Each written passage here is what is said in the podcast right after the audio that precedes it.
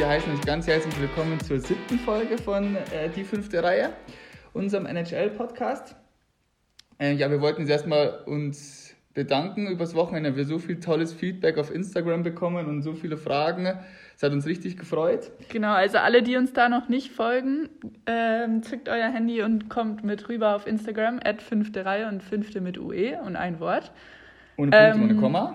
Weil da ist es einfach, glaube ich, auch am leichtesten, ein bisschen zu chatten und äh, sich auszutauschen und auch vielleicht auch so ein bisschen generell, wie wir den Podcast aufbauen sollen. Wir wollen es ja mit euch so ein bisschen gemeinsam aufziehen. Und ja, die letzten Folgen haben wir nämlich auch eigentlich immer versucht, über alle Serien, über jedes Team irgendwas zu sagen. Jetzt heute probieren wir es mal ein bisschen andersrum haben uns eher ein paar größere Themen rausgepickt und genau, da könnt ihr uns auch gerne Feedback geben, ob euch das besser gefällt oder auch vielleicht über welche Themen wir mal sprechen sollten. Genau. Ähm, ja, dann fangen wir mal ganz kurz an. Clara, vielleicht holst du uns ab. Wie ist es dann am Wochenende gelaufen? Genau. Wie stehen die Jungs alle so da? Also wir zeichnen ja jetzt gerade am Montag auf und ähm, im Westen, ich sage euch einfach nur, wie die Serien gerade sind. Also im Westen, Vegas führt gegen Chicago mit 3 zu 1 insgesamt. Colorado führt gegen Arizona mit 2 zu 1. Dallas Calgary ist die einzige Serie, die gerade ausgeglichen ist, 2 zu 2. Und die Blues haben jetzt einen Sieg eingefahren, da steht es jetzt, ähm, die Canucks führen immer noch 2 zu 1 gegen die Blues, aber jetzt mit ihrem ersten Sieg gestern Abend. Und rüber im Osten, die Flyers führen gegen die Habs 2 zu 1, Tampa führt auch 2 zu 1 gegen die Blue Jackets ähm, und die Bruins führen 2 zu 1 gegen die Hurricanes.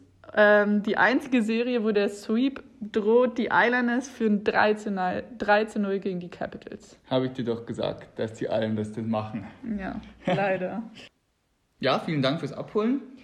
Ähm, ich würde ganz gern einsteigen mit meinem Highlight oder mit was mir jetzt aufgefallen ist so in den letzten Spielen. Und ja, es gibt so ein bisschen das ungeschriebene Gesetz in der NHL, vielleicht habt ihr davon schon mal gehört. Äh, zeig mir einen guten Goalie und ich zeige dir einen guten Coach. Also wenn der Torwart hält, braucht der Coach nicht mehr so ganz viel machen. Und ich habe selten ähm, eine Saison gesehen oder verfolgt, in der die Torhüter in den Playoffs so, so, so dominant waren wie in den Spielen, was wir bisher gesehen haben. Ich habe jetzt mal mir so ein paar Nerd-Stats rausgesucht. Und das sind nur Torhüter, die wirklich auch noch im Turnier sind, also keine, die in der Play-in-Round rausgeflogen sind. Und zwar haben wir hier Jonas Corpisalo von den Columbus Blue Jackets mit einer 95,6 Fangquote. Dahinter Carey Price von den Habs mit 95,3, Hart 94,9, Talbot, Grubauer und Darcy Kemper jeweils 93,3. Semyon Varlamov 93,2 und Markström ist jetzt heute Nacht ein bisschen gefallen mit der Niederlage gegen die Blues, aber steht immer noch bei 92,6. Ähm, dazu, dass du ja gerade schon gesagt hast, äh, Chicago jetzt das erste Spiel gegen die Golden Knights gewonnen hat. Ich weiß nicht, Corey Crawford 45 Saves oder so, also wirklich überragend. Überragend. Also gerade die Underdogs in ihren jeweiligen Serien mit äh, den Blue Jackets gegen die Lightning, die äh, Montreal Canadiens gegen die Flyers und die Arizona Coyotes gegen die Colorado Avalanche liegen zwar alle 1 zu 2 zurück in ihren Serien, aber normalerweise würde der Torwart nicht so überragend halten, würde es da jeweils 3-0 stehen. Also am auffälligsten ist es, glaube ich, bei den Blue Jackets. Copisalo ja nach dieser Wahnsinnsperformance mit 87, 86, 85 Saves, ich weiß es gar nicht mehr. Zwei Tage später 36 Saves, nur ein Gegentor gegen diese Wahnsinnsoffensive von Tampa. Also da muss man schon, das ist auf einem so hohen Niveau, die Konzentration so hoch zu halten. Und auch Darcy Kemper, der äh, auf seinem Kopf steht gegen diese Offensive von den Colorado Avalanche. Und wirklich, da die Arizona Coyotes sind, also die Serie ist spielerisch meiner Meinung nach am einseitigsten bisher, aber Kemper hält sie irgendwie noch dran. Also Wahnsinn. Deswegen finde ich, die Torhüter wow. spielen Vegas ist, glaube ich, schon auch ganz schön einseitig.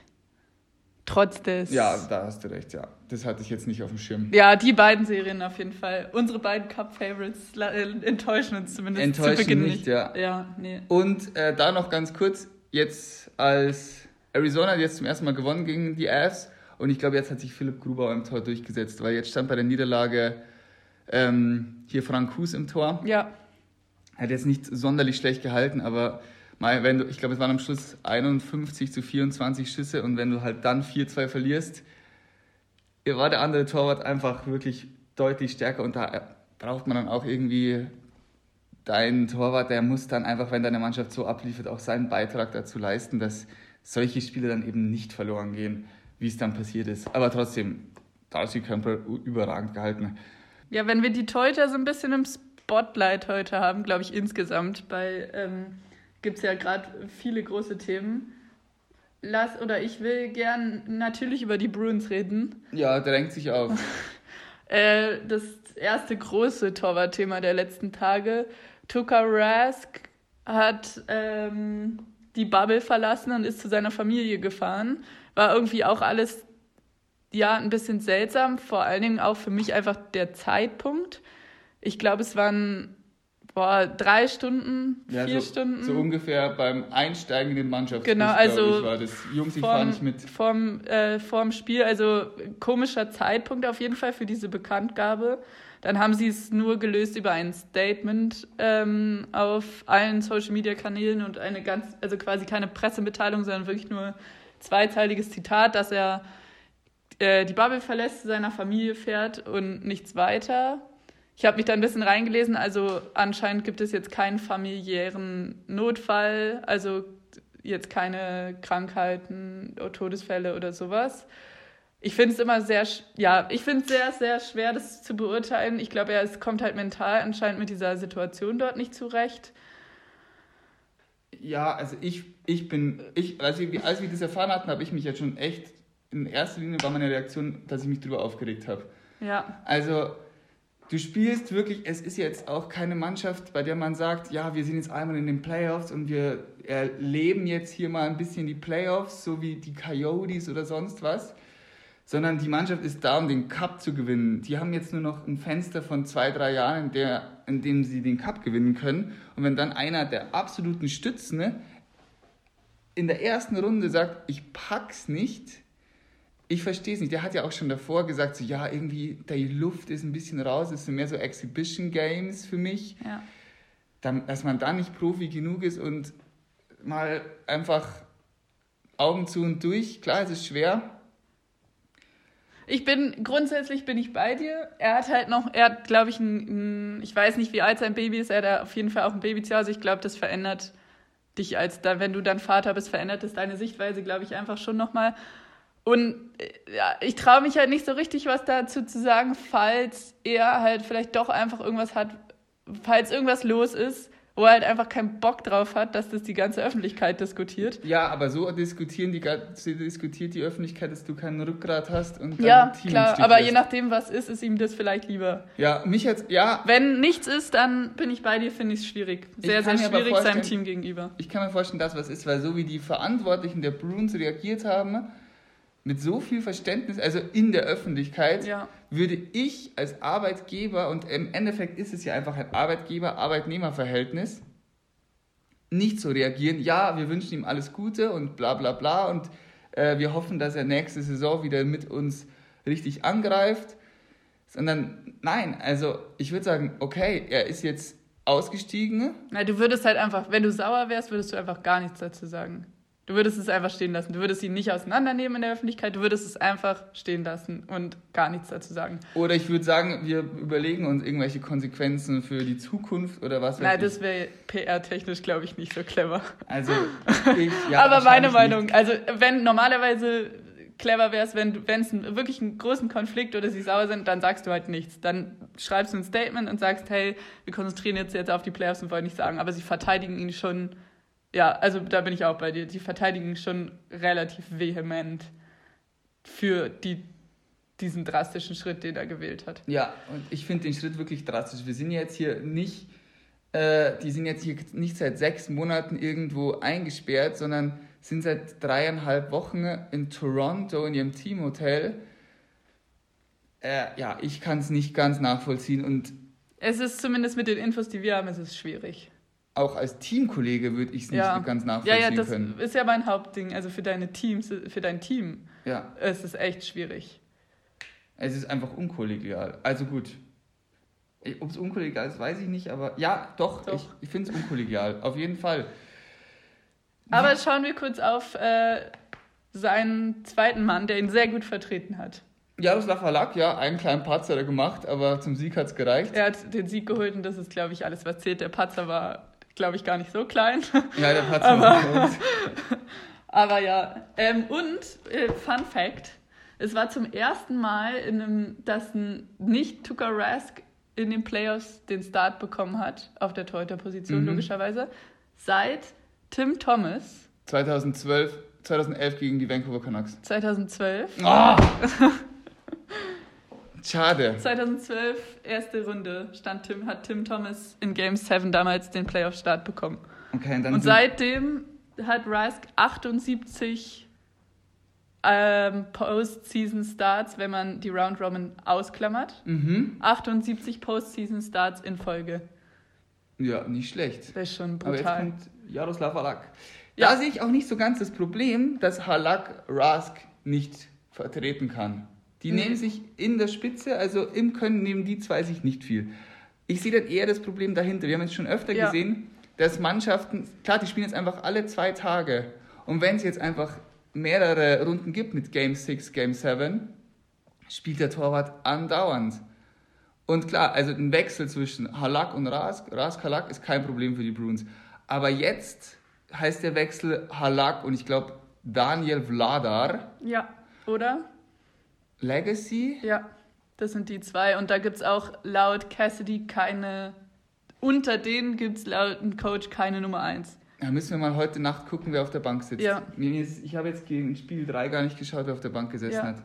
Aber die, mei, also klar, da muss die Mannschaft äh, einen, einen guten Tag erwischen, aber wenn die im Tor stehen, also ich will jetzt hier nicht despektierlich gegen diese Torhüter äh, wettern, aber die sind einfach nicht auf dem Niveau. Ja, sie haben auch einfach gar keine Gar Spielpraxis. keine Spielpraxis, keine Erfahrung. Ich wette, keiner von denen hat jemals Playoffs gespielt. Nee. Und da ist dann das Problem, wenn die Serie lang wird und die nächste Serie lang wird, dann kann Halak nicht durchspielen. Wir haben es jetzt auch schon gesehen, dass ähm, Grubauer und Frank Hus sich abgewechselt haben, dass Flurry und Lehner sich abgewechselt haben, dass Merslinkis und Korpisalo sich abgewechselt haben. Das wird auf die Bruins auch noch hinzukommen. Es muss, die spielen ja teilweise nicht nur alle zwei Tage, sondern auch back-to-back. Ja, jetzt die Blues und die Eben. Vancouver Canucks spielen Also- back-to-back, ja. Also- da sehe ich ein großes Problem. Ich auch. Aber Halak jetzt im Spotlight, jetzt hat er auch die Chance, sich zu zeigen. Und tolles Verhältnis da, finde ich. Oder ich fand einfach, mich interessiert ja schon auch immer ein bisschen PR-technisch, wie die solche Situationen lösen, weil es ist wirklich keine einfache Situation. Und äh, Bruce Cassidy spricht ihm das volle Vertrauen aus. Er meinte, wir klären, wir quatschen alles durch mit ihm. Wenn er sagt, er kann spielen, dann spielt er Back-to-Back, dann spielt er alle Spiele, dann spielt er so viel, wie er will und wie er kann. Wenn er sagt, er kann nicht, dann wechseln wir genau nach seinem Gusto. Also er nimmt sich als Trainer natürlich nicht die Verantwortung, aber sagt halt einfach, ab jetzt ist es halt ein Team-Effort, weil wir halt hier diese Sondersituation haben, dass wir auf einmal nur noch einen von unseren zwei Goalie-Stars da haben. Ja, und ich sag dir eins, die Bruins können, wenn jetzt Halak richtig gut spielt, haben sie richtig Glück, dass sie den unter der Saison schon einen neuen Vertrag gegeben haben. Der Ja. ist jetzt relativ günstig geblieben für gut 2 Millionen Dollar die Saison. Für einen Mann seines Könnens, er hat auch Starterpotenzial bei fast jeder anderen Mannschaft. Sehr günstig.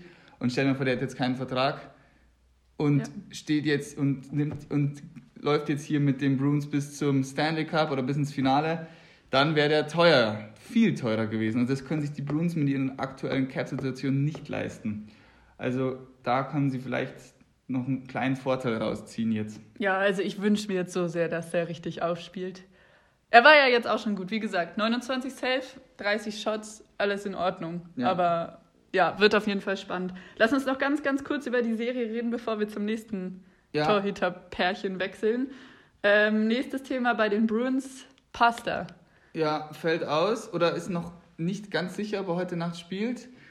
Die Serie sieht eh ganz anders aus. Rask raus, Pasternak ab seit Spiel 2 draußen. Jetzt letztes Spiel hat sich Andrei Svechnikov verletzt bei den Carolina Hurricanes. Genau im Zweikampf mit Chara. Ja, Da haben sie jetzt auch noch nichts Genaues gesagt, aber sie meinten, es ist sehr, sehr, sehr unwahrscheinlich. dass Also er der muss, überhaupt zurückkommt in der Serie. ja, genau, der hat jetzt ein MRT gemacht, aber die Ergebnisse haben sie noch nicht veröffentlicht. Also hat sich sein Knöchel ganz fies umgedreht, Ja. sah wirklich nicht besonders schön aus. Klar, und da verliert die Serie jetzt schon an Qualität. Also beide First-Line-Wingers sind raus, der Torhüter von den Bruins ist raus. Die Bruins haben es geschafft, ohne Pasta zu gewinnen jetzt. Ja, führen die Serie an. Ja, vielleicht auch so eine kleine Trotzreaktion gewesen auf das, ja, jetzt misst ihr die und die, mal schauen, wie es läuft. Aber ja, die Qualität beider Mannschaften hat jetzt. Es wäre schon wichtig, dass. Pasta wieder zurückkommt. Ja. Also Krejci ist reingerückt dann in die erste Reihe und hat es sehr gut gemacht. Auf dem Flügel dann? Ah oh ja, okay. Habe ich gar nicht so ganz mitbekommen. Ich dachte eher dann Jake DeBrusque spielt Flügel, aber, aber Krejci hat es. Ah, stimmt, ich habe gelesen, dass Krejci und Marshall so super harmoniert haben. Ja. Und auch im Powerplay, glaube ich, aber haben sie gut funktioniert dann. Ja. Also insgesamt glaube ich aber, dass Svechnikov den Hurricanes mehr wehtut als Pasta, den, den Bruins. Bruins. Also Svechnikov war jetzt auch gegen die Rangers und in den Spielen davor, also er, ist, hat seine besten Spiele bis jetzt gemacht in, in, für die Hurricanes. Und es war einer, von dem man wusste, dass er richtig gut ist, aber dass er einfach nochmal jetzt so zündet nach dem Lockdown, also nach der spielfreien Zeit, hätte ich jetzt auch nicht gedacht. Der tut weh. Auf jeden Fall. Ja, vor allen Dingen halt auch, weil es, also Ferndiagnose ist immer schwierig, aber es sieht nicht so aus, als würde er nochmal zurückkommen. Also wenn sie, also in diese Serie auf gar keinen Fall. Ja, ich wünsche mir aber, also. Ja. Mal gucken, wir werden sehen. Dann schauen wir aber jetzt mal auf das andere Torhüter-Pärchen, was ich so ein bisschen im Spotlight sehe. Gut, bei den Bruins ist es ja jetzt kein Pärchen mehr, aber ein richtig krasses Torhüter-Duo gibt es äh, bei meinem Cup-Favorite bei Las Vegas. Ähm, und wir haben ja schon ein bisschen drüber geredet, für dich ja ein bisschen überraschend, dass Flurry nicht im Tor stand, oder? Für mich ist es sehr überraschend. Ja. Also Flurry und mit seiner Erfahrung, mit seinen zwei oder drei Stanley Cups, die er schon hat, dann auch nochmal Finale mit ähm, Vegas, Vegas 2009, 18. Ich war mir sicher, dass er im Tor steht. Ich habe mich auch schon etwas gewundert, dass sie äh, Robin Lehner unter Vertrag genommen hatten. Ne? Aber gut, ich habe es mir nochmal angeschaut, sein Vertrag läuft aus, also war dann schon eine sinnvolle ähm, Verstärkung für die Mannschaft. Robin Lehner kam jetzt zur Trade, also in, bei der Trade Deadline aus Chicago genau, zu Vegas. Ja. Weil ja, in Chicago haben sie auch eine eher ein bisschen verzwickte heute Situation gehabt. Crawfords und Lenas Vertrag läuft aus. Ähm, sie mussten sich zwischen, also für zwischen den beiden einfach entscheiden, wem sie einen neuen Vertrag geben, wem nicht. Ich weiß nicht, ob Crawford jetzt schon unterschrieben hat, aber er wird jetzt meiner Meinung nach in Chicago unterschreiben und Lena dann, bevor sie ihn äh, ohne irgendwas gehen lassen, haben sie halt den Trade mit den Golden Knights gemacht. Das öffentliche Bild bei der Diskussion finde ich eigentlich auch ganz spannend, weil die Vegas-Fans haben eigentlich, glaube ich, so, wenn man es jetzt mal pauschalisiert, alle eher so deine Meinung und dein Gefühl. Mhm. Ja, wie kann man den auf die Bank setzen? Und ich glaube, denen geht es vielleicht auch so ein bisschen um dieses Mentale und Vertrauen. Und das ist halt ja unsere Nummer eins in deren Köpfen natürlich, auch durch die, die Geschichte, durch die, durch die erste Saison, die sie halt mit ihm hatten. Er ist auch der absolute Superstar der Mannschaft. Ja, aber alle Experten, Kommentatoren, jetzt wurden dazu natürlich auch viele Kommentare geschrieben, weil halt diese öffentliche Meinung so negativ war, sagen alle, Lena muss starten. Und er müsste eigentlich auch die offizielle Eins für die Playoffs sein. Und sie müssen halt dann natürlich rotieren, was wir gerade hatten. Es wird viele Back-to-Back-Spiele geben. Es ist einfach ein unheimlich komprimierter Schedule diese Saison. Dann soll Flurry rein, aber die Eins ist Lina für die Experten. Oh, wow, was machst du dann? Flurry hat jetzt noch vier Jahre Vertrag und der ist richtig teuer. Und Lena, der Vertrag läuft nächstes Jahr aus. Wenn jetzt genau die gleiche Situation wie bei den Bruins mit Halak, bloß dass die Bruins schon den Vertrag unterschrieben ja. haben. Wenn jetzt Lena super performt, und er wird sowieso mehr Geld verlangen, als er jetzt bekommt mit seinen anderthalb Millionen Dollar. Ja, dann musst du ihn gehen lassen. Die Vegas Golden Knights sind also ganz knapp mit dem Cap-Limit. Und den Flurry, das ist das ein bisschen ältere Torhüter. Okay, Flurry ist 35, der ist schon sehr alt. Sehr mit alt, ja. so viel Geld, genauso wie Carey Price oder jetzt Bobrowski oder wir hatten auch schon Lundqvist, die bekommst du nicht los bekommst du nicht los. Ja, das wird, das ist eine richtig schwierige Situation. Aber Eigentlich ich ist es ein Luxusproblem. Es ist wirklich ein Luxusproblem. Aber ich finde es gut, dass du. Gut, also der Coach fährt offiziell natürlich äh, die Schiene, wir haben two starting goalies. Also er, er differenziert da ja nicht oder hebt einen heraus. Er sagt, sie arbeiten als Team. Er hat auch nochmal betont, dass Flurry sich nicht persönlich angegriffen fühlt und ein absoluter Teamplayer ist. Ist er auch. Hat er auch in Pittsburgh bewiesen, als er ihm Matt Murray vor die Nase gesetzt wurde. Und jetzt in den Interviews, also sonst wäre er schon ein brutal guter Schauspieler. Also so wie er sich gibt, das ist wirklich Profitum. Ja, ich also ich, ich mich wundert es trotzdem. Also ich glaube jetzt die Stats von Lena waren sie so gut. Ich glaube, er hat sich drei Tore gefangen mit Chicago pro Spiel und mit Vegas in der Regular Season.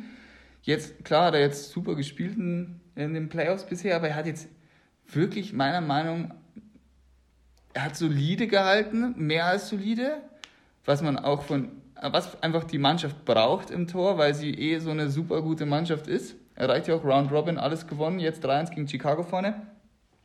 Aber er hat jetzt nicht gerechtfertigt, dass er so in der öffentlichen Wahrnehmung so deutlich vor Marc-André Fleury steht.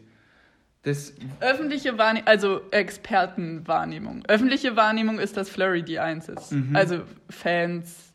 Aber die Kommentare, die ich jetzt gelesen haben, habe von Experten, von diesen äh, Korrespondenten, die Tag ein, Tag aus da Vegas betrachten, sagen, der ist einfach, Robin Lehner ist im Moment einfach besser. Ist besser, seit diese Pause zurück ist, ist besser im Training und war, hat dann wahrscheinlich, kann ich mir vorstellen, haben sie gesagt, okay, wir nehmen Round Robin so ein bisschen als Fü- Vorfühlphase. Natürlich ging es auch um diesen Top-Seed, aber Vorfühlphase, wer spielt. Und da hat Flurry halt einfach seine Chance verkackt. hat Fleury überhaupt gespielt? Er hat Round ein? Spiel gemacht und hat da einfach seine Chance verpasst. Ah, Ich dachte, er hat gar nicht gespielt. Er hat beim 6-4-Sieg über die Blues gespielt und hat da vier Tore zugelassen bei 17 Shots. Okay, das ist natürlich nicht besonders. Aber im letzten Drittel wahrscheinlich nicht, oder? da, da hat er sauber. Da hat er seinen Kasten sauber gehalten gegen die Blues. Der kannst du auch Kasten leer lassen. Ähm, ja, nee, aber er hat einfach, also ich kann mir vorstellen, dass das dann halt so dieses letztendlich entscheidende Fünkchen dann war, dass sie gesagt haben, okay, da dann zusätzlich zu den Eindrücken aus dem Training einfach die Chance verpasst. Und jetzt, sie lösen, er ist ja auch nicht ganz raus, er hat ja jetzt auch gespielt und gewonnen. Das ist das, was Also Flurry hat ja jetzt seinen Einsatz Argument bekommen. stärkt, dass Flurry in Game 3 gespielt hat und finde ich gut gespielt hat. Und dann dachte ich, okay, jetzt gehen sie einfach wieder zurück zu Marc-André Fleury, weil der Unterschied war einfach nicht vorhanden in der Leistung. Und jetzt Haben sie doch, aber nicht. Nee, jetzt genau, haben Sie- sie nicht. genau. Jetzt hat doch wieder Lena Sie gespielt. nutzen ihn nur als Rotation Und jetzt hat Goalie. Lena verloren. Und ich denke, jetzt spielt er trotzdem weiter. Glaube ich auch. Ich glaube, sie nehmen Flurry jetzt nur als Rotation Goalie, auch wenn offiziell die Ansage ist, dass es zwei Starting Goalies gibt. Aber wenn, wenn Lena nächste, nächstes Spiel spielt, dann zeichnet sich ja ab, wer hier der Backup ist. Ja. Ja, aber, aber was machst du dann in der Offseason? Du musst ihn gehen lassen. Ich habe jetzt hier gerade Cap Friendly offen und die Golden Knights haben eine halbe Million Cap Space. Und Lena verdient jetzt aktuell 1,4 Millionen. Wenn der, Lena ist ein Torwart, 29, 6 Jahre jünger als Flurry, wenn er jetzt spielt, er hat alle, alle, alle Argumente auf seiner Seite, die Nummer 1 der Franchise zu werden. Und eine Nummer 1 speist du nicht mit 1,4 Millionen Dollar ab. Sondern auch Flurry wird, klar, er wird jetzt hier nicht in Henrik Lundqvist, Bobrowski, äh, Price, sein, ja. was weiß ich, aufsteigen, aber seine 5,5 Millionen würde er sicher schon wollen. Die wollte er nämlich letzte Saison schon. Also bei den Islanders, glaube ich, ich weiß nicht, ob die Islanders ihn halten wollten oder ihn abgeben oder ihn nicht verlängern wollten, aber er war Vezina Trophy Finalist, also einer der besten drei Torhüter der abgelaufenen Saison.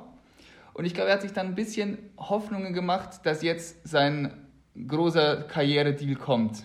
Dass jetzt jemand kommt und sagt, so, komm her, ich zahle dir 6 Millionen und du wirst unser Franchise-Goalie. Kam nicht, auch weil die Torhüter-Situation nicht, der Markt nicht so, der war schon sehr gesättigt an Torhütern. Und dann hat er eben diesen Einjahresvertrag für den Blackhawks unterschrieben, sich bewusst dem Duell mit Corey Crawford gestellt, Da war auch nicht klar, wer die Nummer 1 wird. Sich da, ich glaube, durchgesetzt. Am Ende, glaube ich, hat er mehr Spielanteil als Corey Crawford.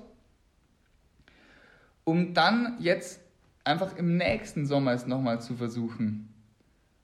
Und also ich, ich sehe ihn jetzt nicht nochmal so ein Einjahresdeal oder so ein Bridge-Deal, wie es heißt, unterschreiben, sondern ich glaube, jetzt will er schon auch mal Teil eines größeren Projektes sein, mehr Geld verdienen, die, sichere, die gesicherte Nummer 1 sein, wie es bei den Islanders war. Gut, die haben jetzt mit Varlamov auch eine super Nummer 1 im Tor. Ich bin sehr, sehr gespannt. Und ich glaube nicht, dass es bei den Golden Knights wird. Sie haben einfach kein Geld. Außer sie bringen Leute wie, also ich würde am liebsten an, an ihren Stelle Paul Stastny traden, aber den bekommst du auch nicht mehr los. 34 Jahre alter Center für 6,5 Millionen, der kein, nicht für 6,5 Millionen Dollar Punkte produziert. Ich bin echt sehr gespannt. Ja, Vegas hat ein paar, nennen wir es mal, Luxusprobleme oder dann auch Probleme mit dem Cap Space richtig umzugehen. Aber das ist was für Post-Playoffs. Post jetzt konzentrieren sie sich, glaube ich, auch einfach nur darauf. Ich glaube, sie sehen halt einfach jetzt ihre Chance und sie, sie ja, also ich habe sie ja sogar nach ganz oben getippt, aber sie haben auf jeden Fall halt auch die Chance, wieder ins Stanley Cup Final einzuziehen.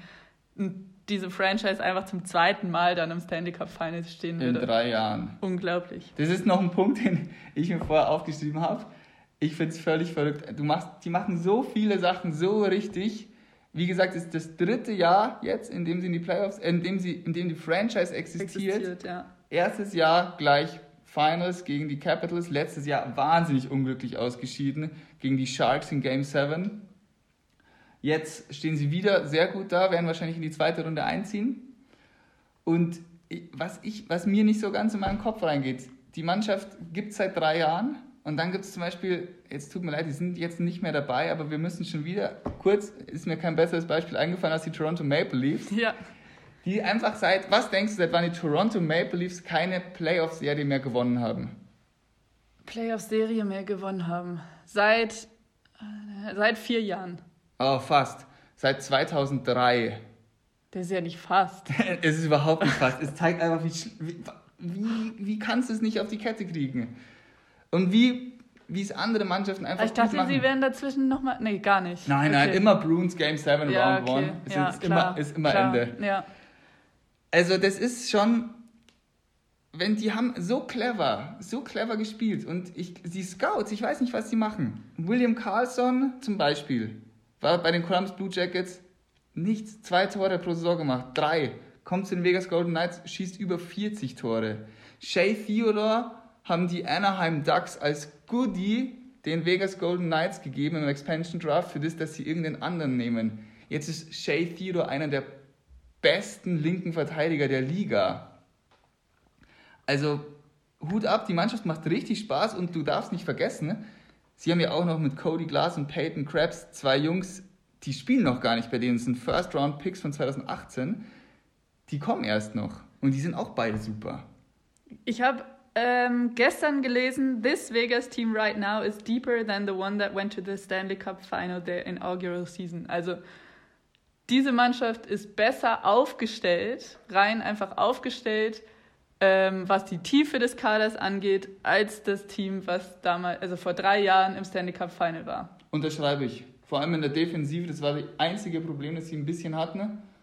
Und vielleicht die Torhüter-Backup-Position mit Malcolm Subban damals noch. Aber jetzt haben sie ja nochmal mit Alec Martinez sich verstärkt hinten drin. Nate Schmidt, Shay Theodore haben einen wahnsinnigen Schritt nach vorne getan. Von dem her, die kleinen Fehler, die sie hatten, also oder die kleinen Schwächen, die sie hatten, haben sie entweder durch Trades ausgemerzt oder einfach die Spieler haben sich sehr zum Positiven entwickelt. Vorne sich eben auch nochmal mit Pacioretty Mark und Mark Stone super verstärkt.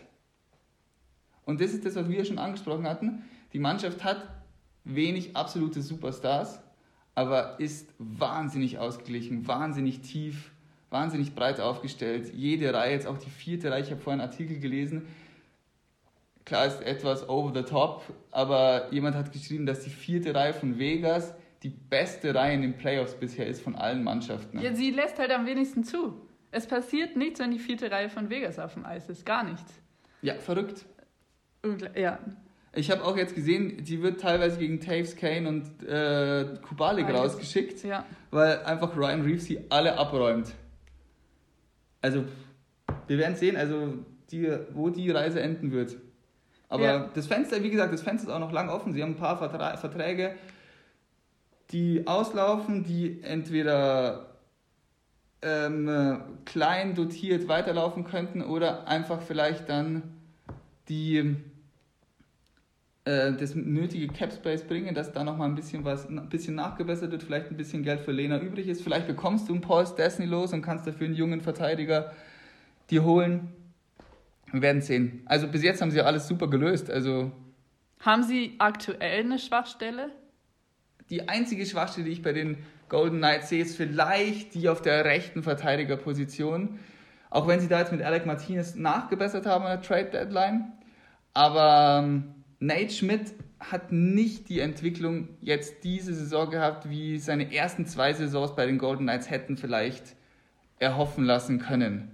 Also er ist jetzt, er spielt zwar Number One im Shea Theodore, aber es, er ist halt wirklich da vielleicht ein bisschen die Schwachstelle. Aber wie gesagt, er hat wahnsinniges Potenzial, hat sich in den ersten zwei Jahren super entwickelt.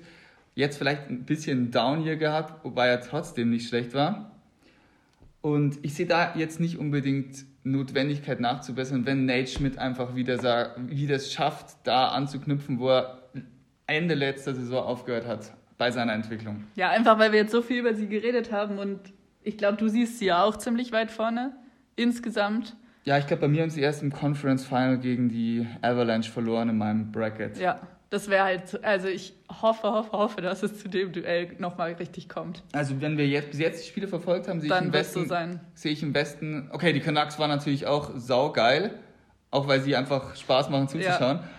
Aber sonst wird's, also es geht nur über, über einen der beiden geht's. Ja. Gut. Vegas haben wir, glaube ich. Hast du noch was zu Vegas?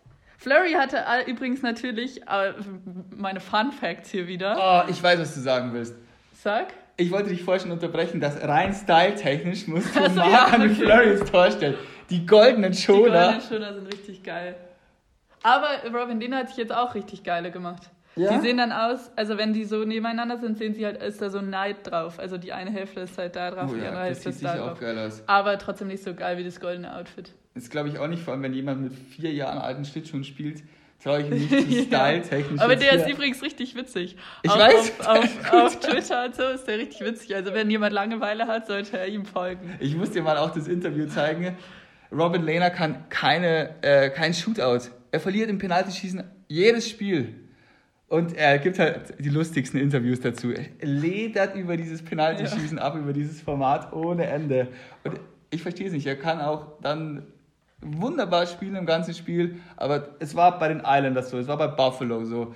Es war jetzt bei den Blackhawks so. Und jetzt bei, Gold, bei den Golden Knights weiß ich nicht, ob er schon ein Penaltyschießen mitgemacht hat. Aber ich glaube, er hat ins in seiner ganzen Nein, hat Karriere. er nicht, weil er hat, äh, Hat er er hat seine ersten sieben Starts alle gewonnen und jetzt ja zuerst, zum ersten Mal verloren. Okay, und ein Penaltyschießen verliert er. Ich glaube, er hat insgesamt nur zwei in seiner ganzen Karriere bis Ja. jetzt gewonnen. Nee. Aber es ist echt lustig, muss ich dir mal zeigen. Das ist der erste Torhüter seit fünf Jahren, der seine ersten sieben Starts bei einem neuen Team gewonnen hat.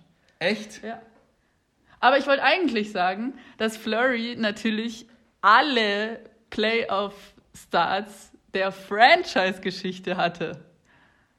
Da, es ist ja einfach eine Baby-Franchise, aber deshalb hatte nat- also Flurry hat ja bisher Ja. alle Playoff-Starts in der Franchise-Geschichte. Da kann Tucker Rask einpacken mit Das seinen. ist natürlich echt gut, ja. ist schon krass. Und es sind gar nicht so wenig. Nee, sie sind ja, äh, ja allein im ersten Jahr. Ja, ja, und jetzt gegen die Sharks hat es auch sieben Spiele gebraucht letzte Saison. Ja. Ah ja, das, ja klar, es ist eigentlich so offensichtlich, aber, ja. Aber trotzdem gar fand ich nicht es irgendwie witzig, als ich es gehört habe, dachte ich so, ja, okay, ist schon verrückt. Wenn wir schon hier bei Rekorden sind, Ja. Milan Lucic, ich habe es letztes Mal angesprochen, hat seine Point Streak ausgebaut. Ja. Sechs Punkte am Stück für die Calgary Flames jetzt bei der Niederlage gegen Dallas. Also sonst wird er echt nur über den gelacht, aber jetzt produziert er ohne Ende. Und wer produziert noch bei den Flames? Tobias Ryder. Ja, so geil. Drittes äh, Shorthanded Goal jetzt schon in den Playoffs. Keiner hat sonst überhaupt zwei. Und ja, ich, er hat jetzt sicher schon mehr Tore als in seiner ganzen Regular Season, oder? Ich weiß es gar nicht. Aber so, also, wenn er so weitermacht, knackt das auf jeden Fall noch. Ja, und die Kommentatoren haben sich jetzt auch schon voll auf ihn eingeschossen. Jetzt bei dem Shorthanded Goal. Ich weiß nicht mehr, wer es war, der da über rechts losskatet. Und der Kommentator ruft schon rein, oh no, it's not where's Tobias Ryder. Because ich weiß nicht, wer es, wer es war, aber er meinte, he doesn't have the guns, he doesn't have the guns. Also mit anderen Worten, er hat halt einfach nicht die, den Speed drauf, den er hat. Und Rieder ist aber in der Mitte, hat sich halt im Laufduell durchgesetzt, was übrigens auch super schlecht verteidigt war. Ich glaube, es war gar Aber, kein Laufduell, ja. da ist einfach keiner mitgefahren. Ja, einer ist so alibi-mäßig hinterher. Also, aber dann äh, kam er da und er meinte, oh, there he is. Und dann macht er es halt auch. Also, keine Ahnung, was da los ist. Tobi Rieder, shorthanded, King. Aber war an sich, das war ja absolut geil, aber das ganze Spiel war an sich Das Spiel geil. war geil, Vielleicht ja. müsste ich einfach anfangen, mehr äh, die Serie zu gucken, anstatt nur über die Serie zu schimpfen. ne? Weil, also, es ging. Weil die Duell, das Duell war jetzt wirklich cool. das war richtig spannend. Ja, 5-4 am Ende für Ja. die Stars in Overtime. Und Und wann machen sie das 4-4? äh, erstmal machen sie das 4-4, dann wird sie ihnen aberkannt, Stimmt, eine Minute vor stimmt. Schluss. Und dann 12 Sekunden vor Ende gleichen sie es aus. Wurde ihnen aber auch zu Recht aberkannt. Ja, ja, Corey Perry steht einfach auf Cam Talbot Ja. fast drauf Ja. im Tor. Der übrigens auch 93,3 Save Percentage hat. Aber das habe ich, glaube ich, schon gesagt Ja. vorher. Ähm, was mir noch aufgefallen ist, und dir ist es auch aufgefallen, auch wenn du nur mit einem Auge hingeschaut hast, glaube ich, zwischenzeitlich, die Flames waren nur in der Strafbox, in der Sin-Bin. Ja, die ganze Zeit. Also die Kommentatoren haben sich auch schon teilweise drüber lustig gemacht.